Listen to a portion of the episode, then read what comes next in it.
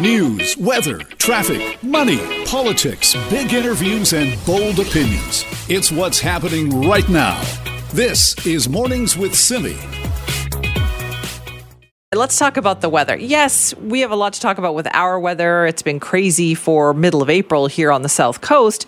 It is nothing compared to what they are looking at across the prairies, particularly in southern Manitoba, where they are looking at an historic snowfall and historic like of huge proportions as much as 50 centimeters of snow is anticipated at this point and they haven't seen this much maybe they said maybe twice in the last 100 years or so. So we thought, well, let's check in on our friends, see how they're doing there. Joining us now is Richard Cloutier, co host of the news on 680 CJOB. Good morning, Richard. Oh, good morning. How are you? I'm okay. I want to ask that of you. How are you? Oh, What's it like in Winnipeg? Well, I'm I'm doing a pre-shovel right now. You know what that is? Uh, you know like what? On the pre- West Coast, we have no idea what a pre-shovel is. Okay, so this is a little bit of snow. It's already gone and it's on the ground, but we're expected to get so much snow. What you do, as opposed to shoveling it all once it's done, you get out there in the middle of this and you shovel a little bit. Oh. So when it's all done, you're not shoveling as much. So I've heard of this much right now. Yes. Yeah, so it's good exercise, but I expect that we'll be doing this about three or four times over the next 48 hours because uh, depending on where this all lands here in Winnipeg, the schools are closed both today and tomorrow, heading into the long weekend. So this is like a five-day weekend. So a lot of people love that, but this hasn't happened. School closures in the Winnipeg area since 1997, 25 years ago, and behind that was the flood of the last century, where that was historic. Yeah. So right now, it's very windy. The snow is to the south and to the west of us, where there's blizzard warnings going on. We have a winter storm warning here in Winnipeg, but pretty much everything is closed. There are people working today. I suspect that the malls will be open because boredom will set in. But uh, right now, that wind is really starting to whip up. Oof. And behind this is minus 10, minus 15. So it's going to be winter here for another couple of weeks. No kidding. It sure sounds like it. So you're saying that you're already seeing blizzard like conditions like outside of Winnipeg? Like what are you hearing about how much snow there is where the storm well, is? Yeah, it's packing right now 10, 15 centimeters at this point in parts of southwestern Manitoba. That's tracking right to the mouth of Winnipeg. We're expected to get over the next two days anywhere between 20 and 40 centimeters. Other parts of Manitoba up to 60 centimeters. This will wallop us, but it's it's a two-day long type of system. So right now I'm looking at this and thinking, ah, this is pretty normal snow. But for is this it? at this pace, and the wetness of this snow. That's the key thing. This is a Colorado low, and there's a lot of moisture in this. And to quote uh, Global's chief meteorologist Anthony Farnell, this is the stuff that can really sock you in.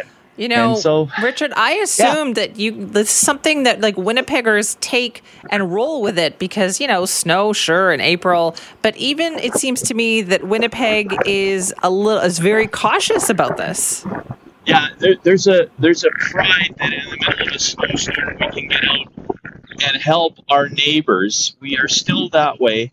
I would contend, though, with the pandemic, I wouldn't say we've gone soft, but I think we've gone a whole lot smarter because there was a time we wouldn't close things down until it was really bad. This is a pre closure. This is officials saying, you know what, it's going to get really bad. And you can hear the birds in the background. I can't. The birds here are going, yeah, they're going what the? Anyway, uh, we're getting a little soft because of the pandemic. So we have places that would have normally been open pre-pandemic that are right. saying, you know what, it's not worth it. It's not worth it. We're just going to shut her down for a couple of days. Uh, maybe it's smart. Maybe it's smart. You don't want people on the roads. You don't want, like we always see the cars wiped out and all that kind of stuff, Richard. Maybe they're just saying, you know what, not doing it this time. Yeah, that's exactly it. And I think we finally got smart, but there is that Manitoba pride that when we hear about the situations that you have in Vancouver or in Victoria, right. and you're calling in all sorts of support, and we see the video of you sliding down a hill somewhere, we look at that and we go, ha, ha, they don't know how to handle it. We know how to handle it. And we do, but you know what? Just this has been careful. such a long winter. It's been a long winter. And it's and longer. Yeah. And so hopefully behind this, it's not going to be too much of a flood situation. Not in the Red River Valley where we are, but out in southwestern Manitoba. We'll talk about that another day. But right now, I got to get back to shoveling. Okay, I'm going to let you get back to shoveling. But thank you for the update, and we'll be thinking of you. Thank you. Thank Thanks, you. Richard. This is Mornings with Simi. Big, big news. Bank of Canada, very, very likely this morning, in fact, shortly within the hour, expected to hike its key overnight rate by one of the biggest jumps that they've had. That is by half a percentage point.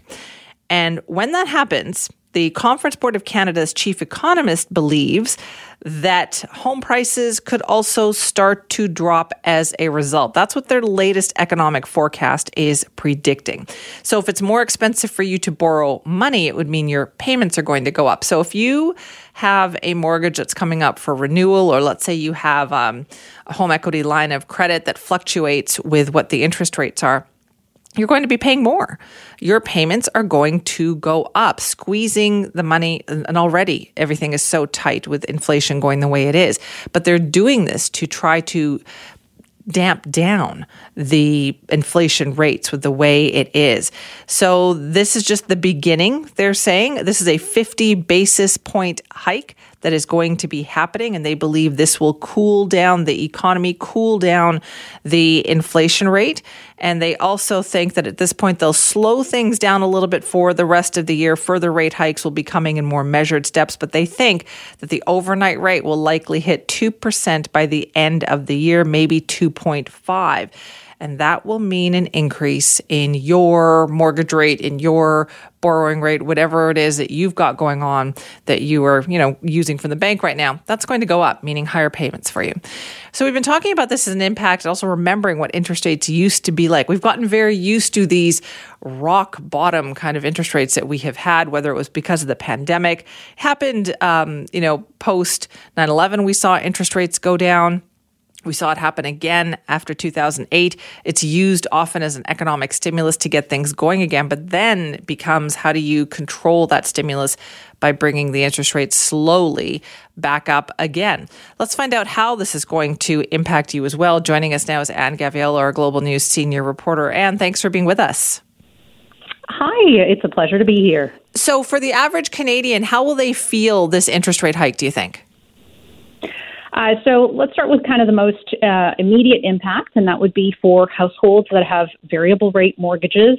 Um, so the expectation here is that uh, the Bank of Canada will, of course, find out those details at 7 a.m. Pacific time. Uh, the expectation is that the Bank of Canada is going to take its uh, benchmark lending rate, which sits at half a percent currently, and double it, bring it up to 1%. That's a hike of 50 basis points um, for, I'm going to give you kind of a, a scenario for an average, and I put that in air quotes, household. So let's assume an $800,000 mortgage, five year variable, all things typical. Um, that's going to take that mortgage rate from 1.15% up to 1.65%. And uh, bottom line, how that breaks down in terms of extra monthly uh, mortgage payments. That's an extra $172 per month over the span of a year. That's about $2,000. So those are the types of calculations that households are going to have to start thinking about, start making in light of what's to be announced a little bit later today. Okay, that's a big that's a big hit for an awful lot of people who perhaps didn't lock in if they saw this coming. That's right. And I should mention um, so people, I mean, I don't have a crystal ball, but that is what the markets expect. That's what uh, just about every economist and analyst that I've spoken to is expecting uh, because Bank of Canada. Uh, certainly does have to do something about the inflation problem uh, that we're dealing with right across the country. Um, but yeah, and and just a little word of caution that some people who are you know in a, a variable rate mortgage might be getting nervous or spooked and say, well, there are more rate hikes coming, and should I be thinking of making the move and going into fixed? My message to you people is um, just hang tight. And uh, yes, there are more rate hikes coming, but right now you're still getting kind of a good discount. Um, so wait another year to a year and a half, and that might be the time where you start to make that move. Though there is no harm in going ahead, doing a little bit of research to find out what exactly that would entail, what kinds of fees and costs that would come with. Yeah, a lot of questions, I think, to people's banks probably in the next little while. Um, Anne, thanks for your time. You bet. That's Anne Gaviola, Global News senior reporter, talking about the Bank of Canada interest rate hike expected to come at 7 o'clock this morning, so within the hour. Yeah, if you haven't gone to your bank yet, are you thinking about doing that? Are you a little nervous about this? Keep hearing about the news of this interest rate hike? Let me know. Simi at cknw.com. This is Mornings with Simi check out this latest poll. This one was done on behalf of the BC College of Family Physicians. And what they found is that even if you have a family doctor, you're still worried. They said 40% of British Columbians who have a family doctor are still worried that they will lose that family doctor due to practice closure or retirement. Now, we already know almost 1 million British Columbians don't have or can't get a family doctor. So let's talk more about this. Joining us now is Dr. Katrin Lovett, who's a board member at the BC College of Family Physicians. Thank you for joining us this morning. Thank you for having me. This sounds really concerning, and I know this is a fear that a lot of British Columbians feel. What are you hearing from family doctors? So, Simi, that's that's a good question. It's not an it's not an easy situation. So, as you said, from from British Columbians, we hear it all the time. Um, you know, they, they can't get a family doctor. Can you um, take on my mother or my neighbor or my friend because they can't get a family doctor? Um, and family doctors are feeling it too. You know, it's it's heartbreaking to have a very full practice and you're doing your best to service the patients you have, and then you're getting these requests. You know, when I was uh, being a family doctor, I was getting these requests 10, 15, 20 times a day without exaggeration. And it's heartbreaking to have to say no because you you just don't have the capacity. And i'm hearing that from my family doctor colleagues um, all around. It's the capacity just isn't there right now. So what what happened? Is it just that more people are here looking for family doctors? Like why don't we have the capacity? So that's um, that's a good question. It's it could be part that more people are here but i don't think that's the main issue. Um, you know, it's getting harder and harder for family doctors to to be family doctors in the system we have. And so what's happening is that the the new graduates that are trained as family doctors are not going into being a family doctor in the traditional sense. Um, and the family doctors that are there are feeling unsupported, and many of them are leaving their practice. And I can tell you that from experience. I was in family uh, practices. You know, I had about 1,300 patients as a family doctor for 12 years, and I had to leave my practice last year because I I reached my breaking point, um, and it was a heart wrenching decision. What was that like for you? I mean, you said heart wrenching decision, but uh, you have to, you know, that like your patients are going to be disappointed, and, and that must have been so difficult to come to that conclusion. 100%. It was probably the most difficult decision I've ever had to make. Um, I I got to a point last year where it it really came down to having to look after my own health. I got to a point where I had to decide, you know, do I let myself be healthy or do I continue looking after my patients? And I don't think that's a decision well anybody should have to make, but it's not a decision family doctors should have to make.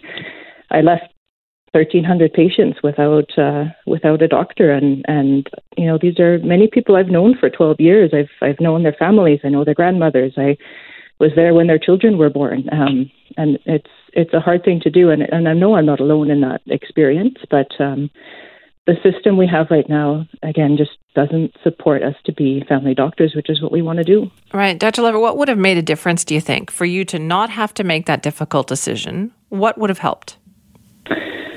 Um, I think some some system change. It has to be a broader um, a broader change. There isn't just you know one thing. You know, if I only had this one thing, it it could have been different.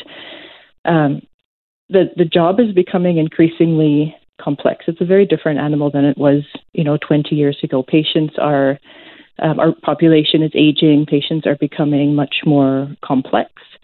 Um, there's increasing worries with the rising cost of overhead and just the cost of doing business, which is not why any of us are doing this job. We don't want to be business people, you know, we want to be doctors. But it does weigh um, on the minds. It's um, becoming more difficult to access the resources and the specialists our patients need, which leads to an awful lot of administrative time. There's a lot of paperwork. Up to about 25% of our time in the day is spent doing paperwork, which is time we could spend, you know, actually seeing patients or with our families. Um, so some more support around all of those points um, would have been helpful and, and would have let me and I know many others just stay in the job that we love. So when you what would help so what would help then for the government to do is it to take some of that administrative, you know, obligation off of your hands and how do we do that? That's an excellent question. Yes, um, in short, if there was a way to unburden family doctors from the administrative um, stuff and the paperwork, um, that would be a huge help. Um, we don't like to talk about it, but improving the, the compensation model for family doctors so that we don't have to spend so much time worrying about um, paying rent or, or paying our staff or um, you know all those other things that come into it that isn't strictly speaking being a doctor. Um, that would help um, you know improving access to resources and specialists um, that would help. So, but it all has to kind of happen together. It's um, none of these things in isolation will do it. There has to be really a full system change that happens. Yeah. Uh, that's what it sounds like, Dr. Lovett. I was going to say, it sounds like you're describing a complete overhaul in how we deliver family practice. Um, an overall, an overhaul, yes. I mean, it's you know how how it's delivered on the ground um, may not change all that much. It's more the peripheral stuff that needs to be better supported. But yes, there is an overhaul needed. The system has not kept up with with the times and the changing demands of the job. Right, and clearly people are worried too, aren't they? Hundred percent. um. You know, I I gave my patients about six months notice um, because I know how difficult it is to find someone else. Um, but yes, I, I heard it all the time. You know, why why are you leaving? Why are you leaving us? What are we going to do? Um, and there's many doctors retiring and there's many doctors that are in the same boat as me where they're they're reaching this hard decision so yeah it's it's a palpable fear you can you hear it every day from so, people and and it's a problem. do you think we're going to get that happening more? Like are we going to get more clinics closing? If nothing changes unfortunately yes i do believe there will be more clinics closing because it's just not sustainable. Dr Lovett, thank you for your time on that this morning no problem. Thank you so much for having me. Appreciate that. Dr. Katrine Lovett is a board member with the BC College of Family Physicians.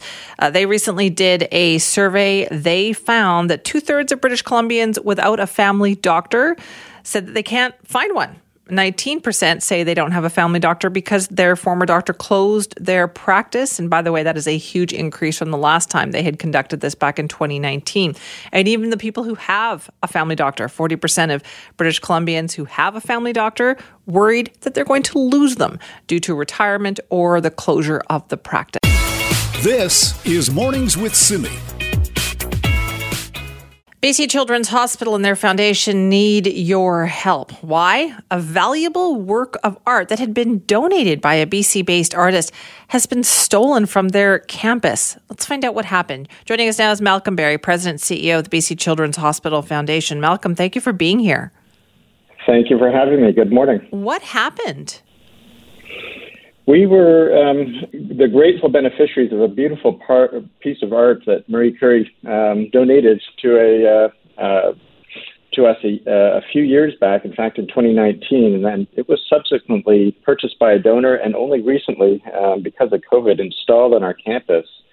Um, a beautiful bronze sculpture designed to be displayed outside, um, with the simple intent of bringing hope healing inspiration um, to our families and children. Um, unfortunately, then was stolen um, about a week ago, um, only days after it was installed. So, where was it? It was located um, off our Oak Street, uh, right by our Oak Street entrance, across from Sunny Hill, in a little garden space, a little space that we had hoped um, to create a small sanctuary for rest, reflection for children, for our families, um, quite simply, um, then uh, uh, cut off its pedestal where it was uh, proudly displayed. So that's that's horrible. First of all, and what what kind of security issues are there here? Like nobody saw this. Do you know when it happened? Like what do we know about it? We we don't know a whole lot. We we do have um, some video that show it being um, dismantled from its pedestal um, early on Sunday, April third, um, roughly about three o'clock in the morning. Um, beyond that, um, we know little. we have we have uh, notified the authorities who are helping us understand what, why, and uh, it happened, and hopefully recovering it on our behalf. Okay, so how big was it then, Malcolm? Like, if people suddenly see something show up, what like what would they need to recognize? Well, I think you'd need to recognize a, a fairly large bronze sculpture, a big bowl-like um, piece, uh, weighs about 80 or 90 pounds, so not an easy piece to lift up, remove, or carry. Um, designed to be displayed in the garden. Um, and, you know, unfortunately, um, while we know it was uh, extremely well se- secured, um, it's not an easy piece to, to move around or to transfer. Right. It's not an easy piece to say that you have no idea what it is or where it comes from if it suddenly shows up and somebody wants to get rid of it. No, very, very, very correct. And and you know, knowing that it was one of Marie's, you know, from her vessel series, a very special um, piece that, um, you know, really has, uh, understandably, no value to anyone other than to those that would be able to enjoy it on the hospital campus. So, you know, I have to admit that it, it is very disheartening um, knowing that this doesn't happen often, but that it, it was um, taken off of the Children's Hospital campus and that our families and our children in particular won't have the benefit of enjoying it. It's, it's really distressing. It is distressing. Is, is there anything we can do to help, Malcolm?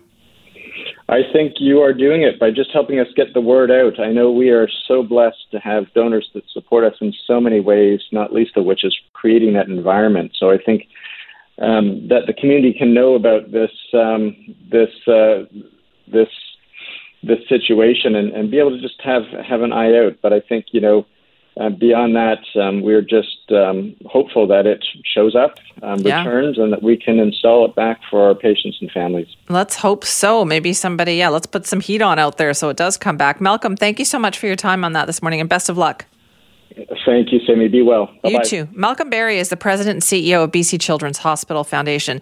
You know, there is a special place in you know where for the type of person or people who would steal something from the campus of BC Children's Hospital. Like, what are you thinking at that point?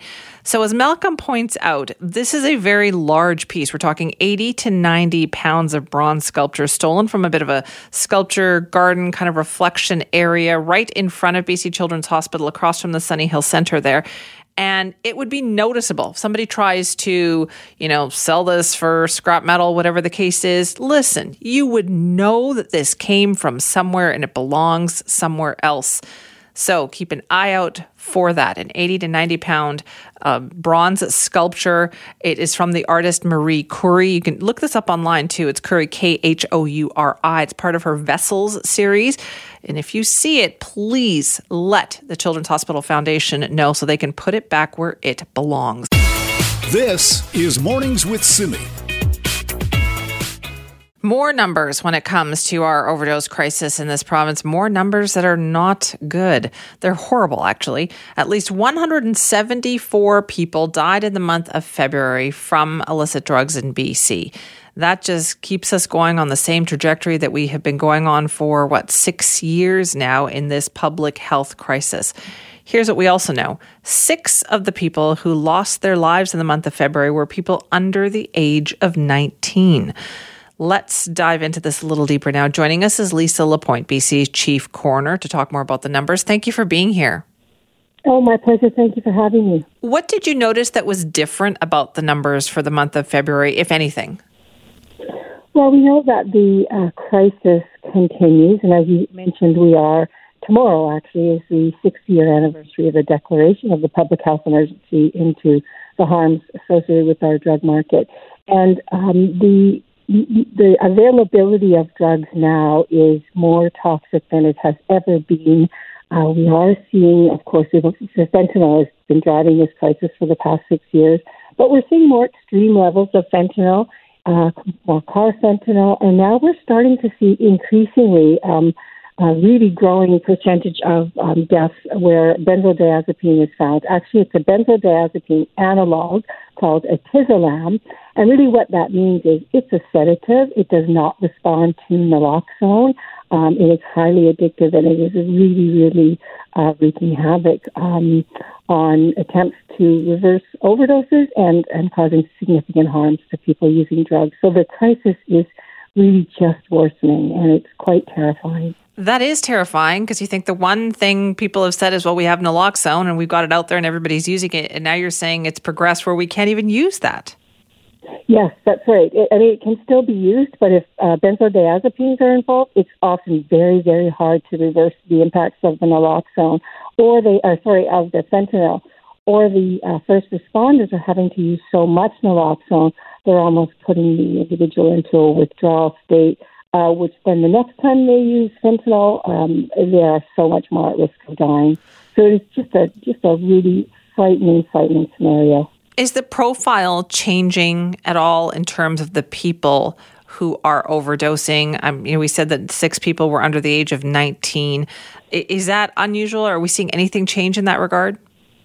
Yeah, that's definitely unusual this month. Um, we've been, you know, if you can use the word fortunate at all in this crisis, um, we have seen that youth have not represented many of the deaths. We've had about one to one and a half percent of those who died have been under 19. Uh, but so this month was quite surprising, where we had six people under six youth under 19 die.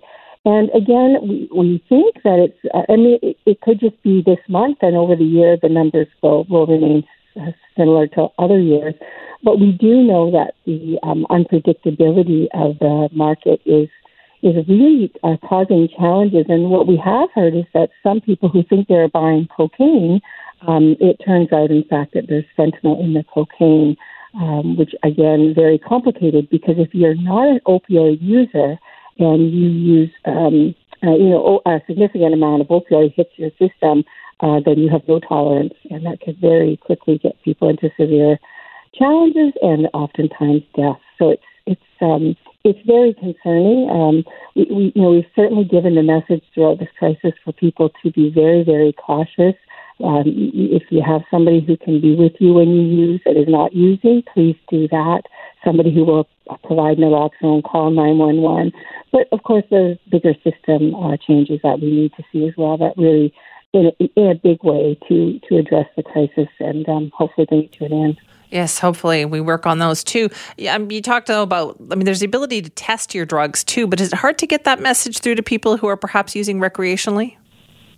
Um, that's a really good point. So, um, yes, I think you're right. People who are using recreationally don't see themselves at risk in the same way, but they are because, uh, you know, anytime you're you're buying from that black market, it's a profit-driven, unregulated market. There's no quality control. So every time a person purchases drugs, they are at risk. Of course, the more often you purchase, the more risk. But drug checking services are fantastic where they're available. They are available, uh, some in the lower mainland, there's some in the Victoria area, but uh, in the more remote parts of the province, or even just the interior, the you know, more the bigger towns or um, the north, they are not available. And really, sadly, we are seeing the highest rate of death in our province in the north, uh, in, in the Northern Health Authority area, where they just don't have the same services. So it, continues then. So once again, then Lisa, what is the message here? Is that we've got to get moving on having that safe supply?